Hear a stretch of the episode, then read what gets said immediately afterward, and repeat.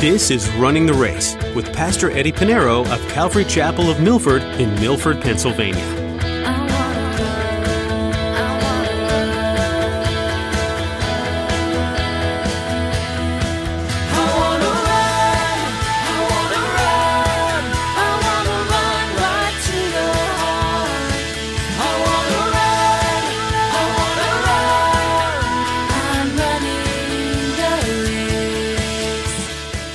Going to get saved. And then the other guys, they'll come out days. Okay, I just spent time with the Lord. But I was with Paul, and they go on their knees. And then the next guy comes on. He's not going to convince me. Oh no, I, that, that Jesus freak, oh, he's not going to get me. Guess what? He gets saved. He gets saved, and until the whole house was saved because of Jesus Christ. You know, it, it's we need to realize that when we do suffer for Jesus, it's for Jesus. So often, oh, woe is me. Oh, you don't know what I'm going through. Are you experiencing a season of hardship?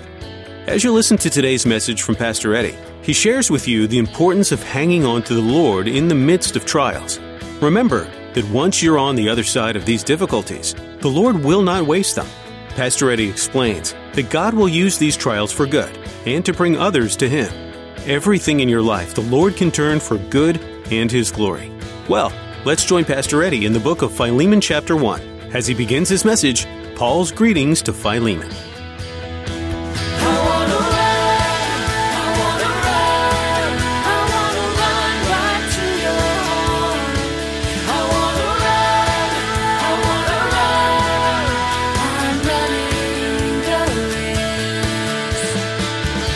Now going to study verse 1 all the way to verse 3 verse by verse. Look at verse 1. Paul, a prisoner of Christ Jesus. Paul, a prisoner of Christ Jesus. He begins with his name. For those of you who don't know, the letters were written in scrolls in those days, right? So you don't want to go, you, you, know, we write a letter today, dear, or to whom it may concern, right? To the person. We begin writing the letter that way.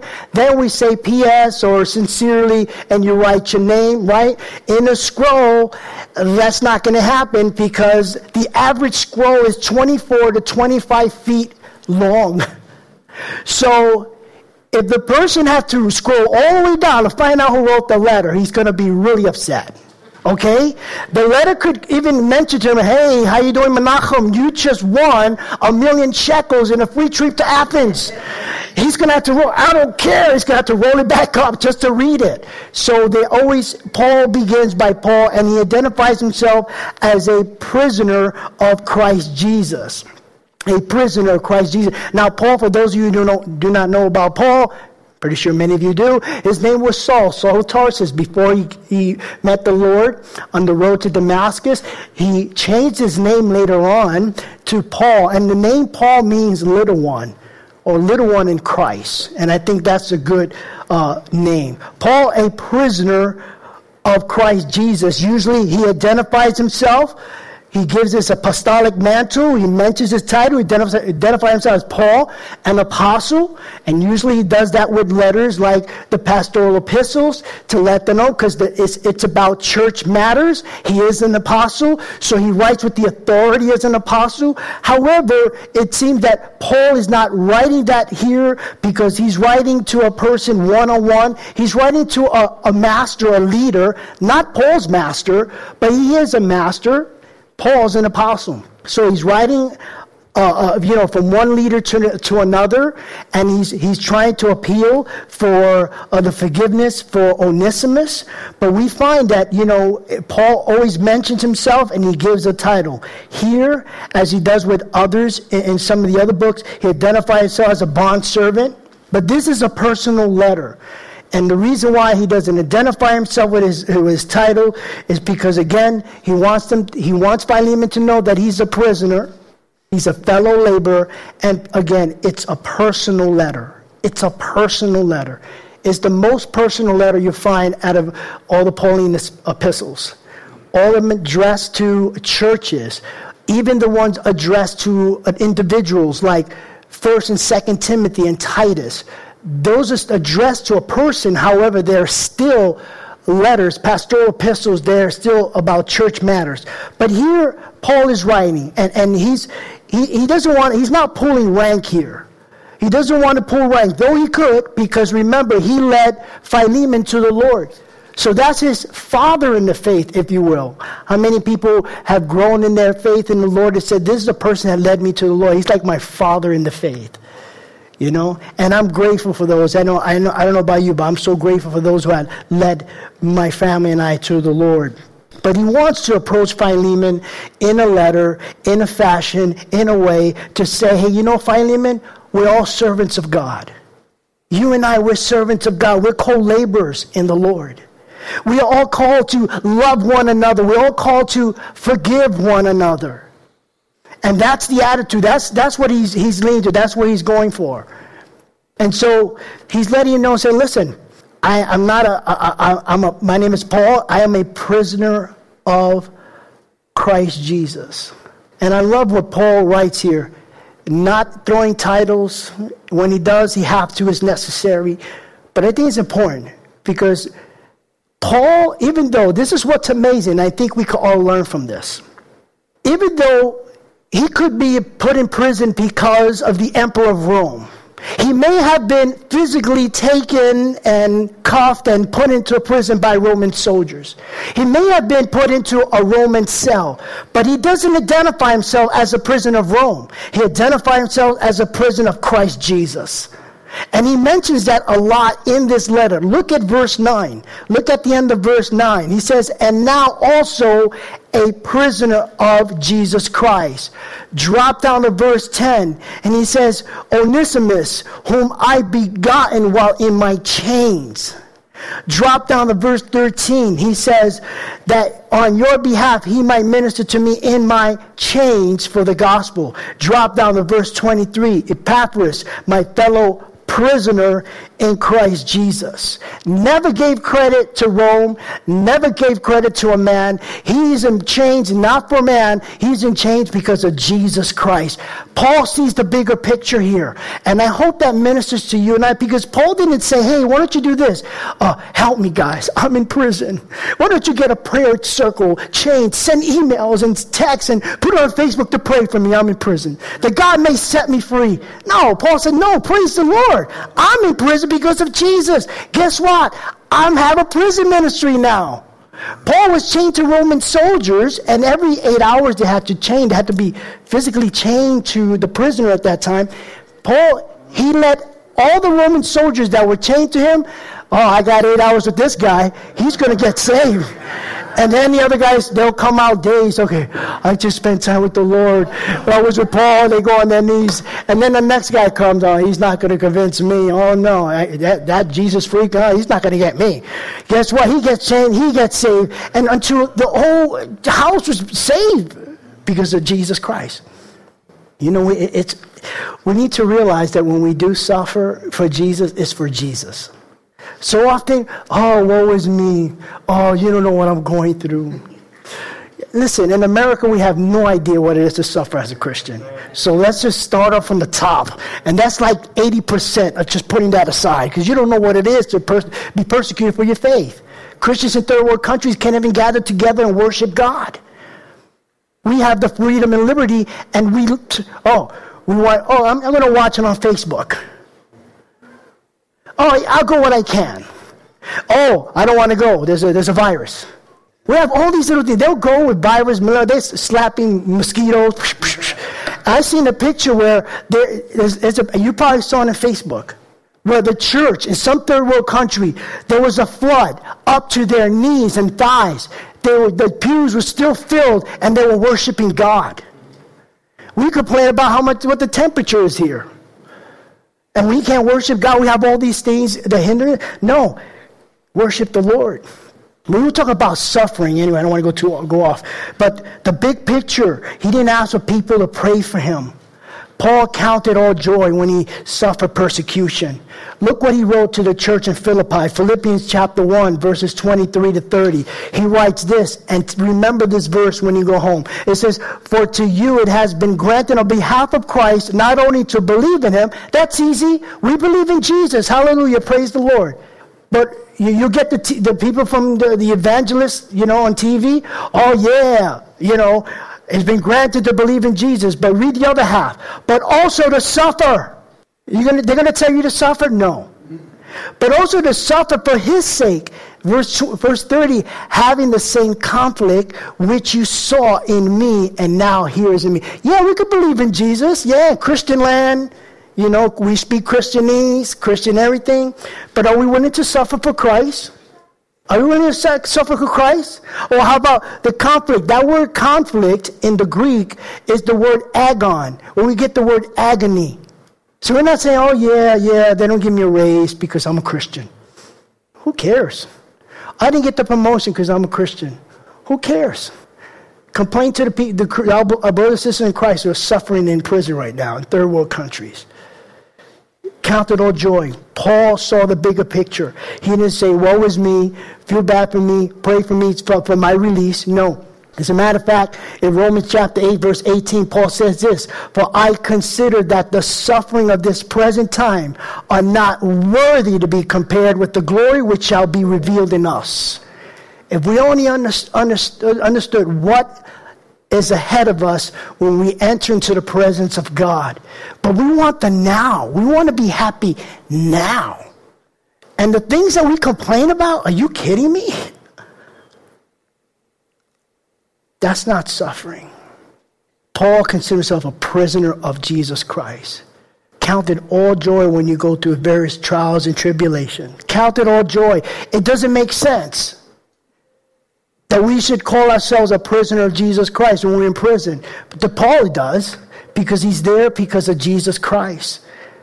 And so we need to look at these things. We need to understand, you know, what we go through, what we suffer. It's nothing. Nothing. Paul writes this. He said, verse 1, let's go back to verse 1. Paul, a prisoner of Christ Jesus, and Timothy, our brother Timotheus, Timothy, his true son in the faith. Paul is at the end of his life, getting close to the end of his life. He's getting ready to pass the, uh, pa- the pastoral mantle to him and he's there with him. He's not a co-author of this. He's just with him. He said, our brother, the plural pro- pronoun here mentioned, is letting Philemon know that he's a Christian. Timothy's a Christian. I'm a Christian. We are brothers in Christ. He says, Paul, a prisoner of Christ Jesus, and Timothy, our brother, to Philemon, our beloved friend and fellow laborer. And so Philemon, the recipient, his name means affectionate, and apparently um, he was true to his name that Paul would call him a beloved friend. He calls him a beloved friend, a fellow laborer, one that works in the ministry. And I think this is important that Paul insert this here, not only for Philemon, but for you and I, to understand we're co laborers with Christ. Every single one of us, we've been given a gift, a gift or gifts when we accepted Christ as Lord and personal Savior. Every single one of us has a ministry a ministry. We should be a part of a ministry, every single one of us. Because we're co laborers with God, with Christ. Look at what Paul wrote to the church of Corinth in 1 Corinthians chapter 3, verse 9. He writes this For we are God's fellow workers. You are God's field. You are God's building. We are co workers with God. And let me tell you something Jesus, when he came here, he set the example. Jesus set the example when he came here. What did Jesus say? The Son of Man did not come to be served, but the Son of Man came to serve. He washed the feet of the disciples. He set the example. There's four gospels and for us to read, to learn, to live like Christ. We have Matthew, uh, um, Matthew Mark, Luke, and John. Okay? And, it, it, it, and, and Christ is recorded, his ministry. How, he showed the disciples how to be compassionate, how to love, how to care, how to wash the feet of people. So we're co laborers. We labor for the gospel, we serve one another. Every single one of us. So he, he calls himself a co laborer. Verse 2, he says, To the beloved Apphia, Archippus, our fellow soldier, and to the church in your house. And Paul is addressing Apphia, Archippus, and the church uh, because uh, it applies to everyone. We are all to receive them because let's say if Philemon accepts the appeal and is, has forgiven Onesimus, the others in the house may not forgive him. And you've seen that. If the leader forgives, okay, he may forgive, but the other people are not going to forgive. Oh, I don't know how he forgave people. I'm not going to forgive people. No, it's a family effort. The whole family must forgive. The whole family is to reconcile. And so he, write, he continued to write in verse 3 he says, Grace to you and peace from God our Father and the Lord Jesus Christ.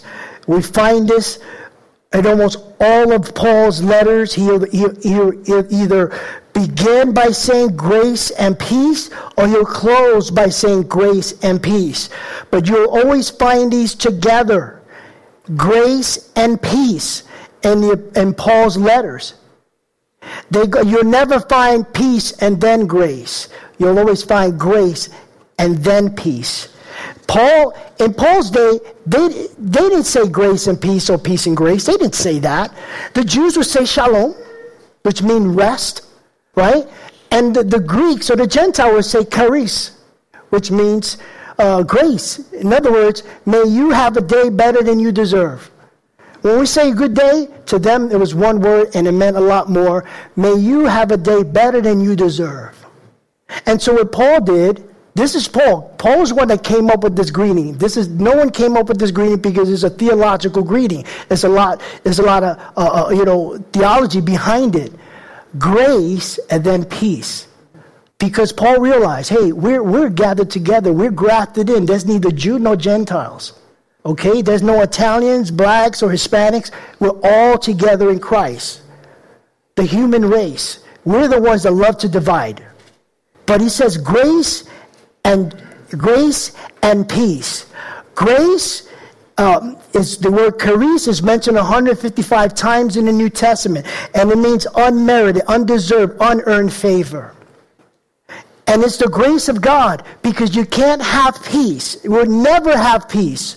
The world wants peace, but they never will have peace until they have the grace of God.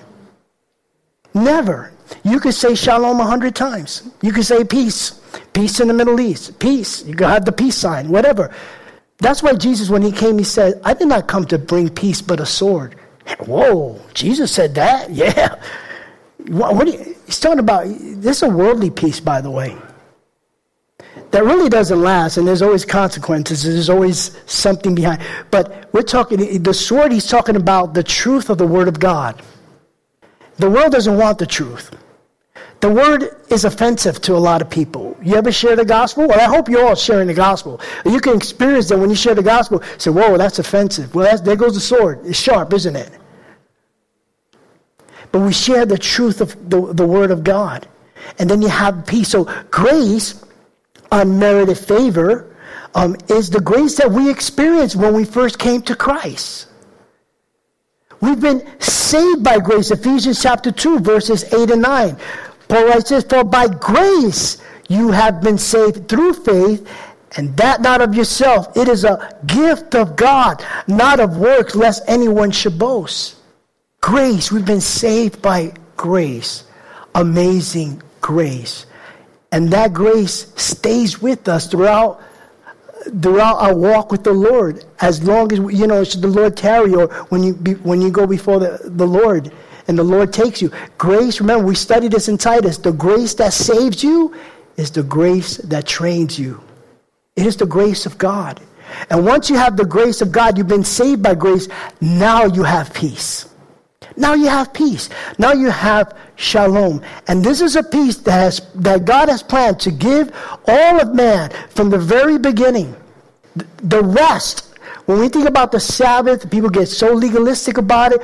Oh, this is the Sabbath. You got to worship God here on this day. So I thought I was supposed to worship Him every day.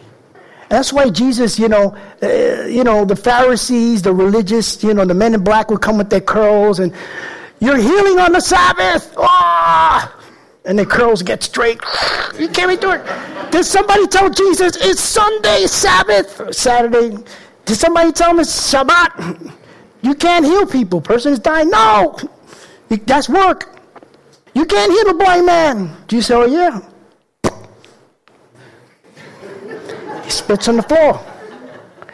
And then he takes the mud, puts it on the man's eye. Go wash yourself.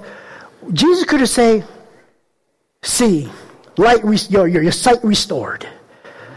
But the reason why he spat on the ground is because they added to the law. They were so legalist, they added more. Because they weren't allowed to spit on the Sabbath because, I don't mean to gross you out. I hope I don't lose your appetite. But the saliva, your saliva would work and make mud. That's why they couldn't spit. So that's why, oh yeah, really, even my spit is going to be working right now. Spit, put it on, and that's it. So Jesus actually, he didn't break the law, the Lord's law, because what happened? You know, Jesus said, I did not come to, you know, break the law. I came to fulfill it. But it was man's law. They added to it.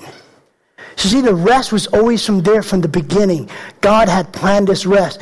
Even as far back, we can see rest in the name Noah. Noah's name means rest. And the ark rested on Mount Ararat. And if you look at the Jewish calendar, you could do the research, okay? If you have a Jewish calendar in your house.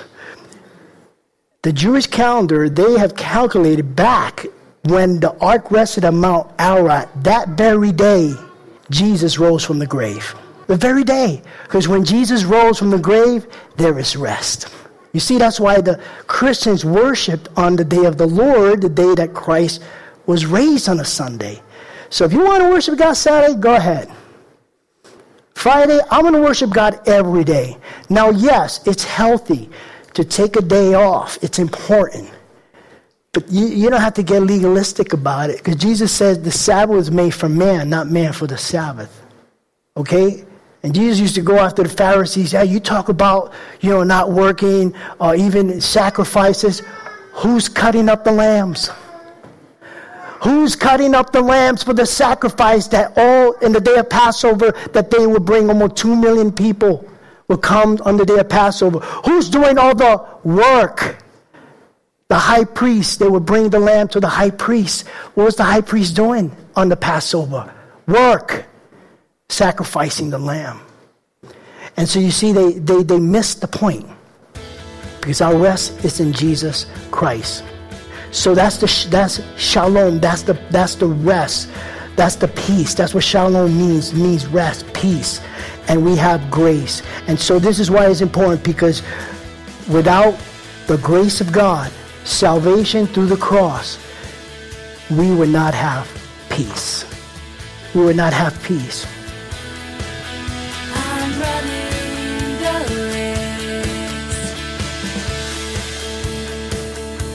Thanks for joining us here on Running the Race. You've been listening to Pastor Eddie as he makes his way through the book of Philemon.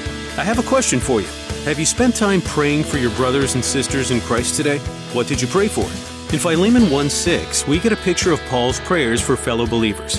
He said this I pray that the sharing of your faith may become effective for the full knowledge of every good thing that is in us for the sake of Christ. When you pray, don't forget to pray for effectiveness in sharing the gospel. And to that end, we'd love to have you pray for us. Here's Jessica to tell you more. Prayers for this ministry would be so appreciated. The opportunity for the lost to be reached over the radio is incredible.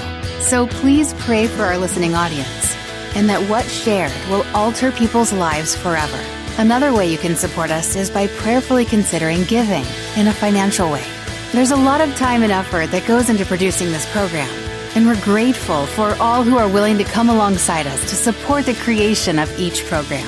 If you feel led to do this, you can find a Give tab at runningtheraceradio.com. Thanks, Jessica. If you missed that website, it was runningtheraceradio.com. And from all of us here at Calvary Chapel of Milford, thank you. Please come join us in person soon. You can find all of our info on that same website. Well, that's all we have for today. But come back next time, and we'll all keep running the race together.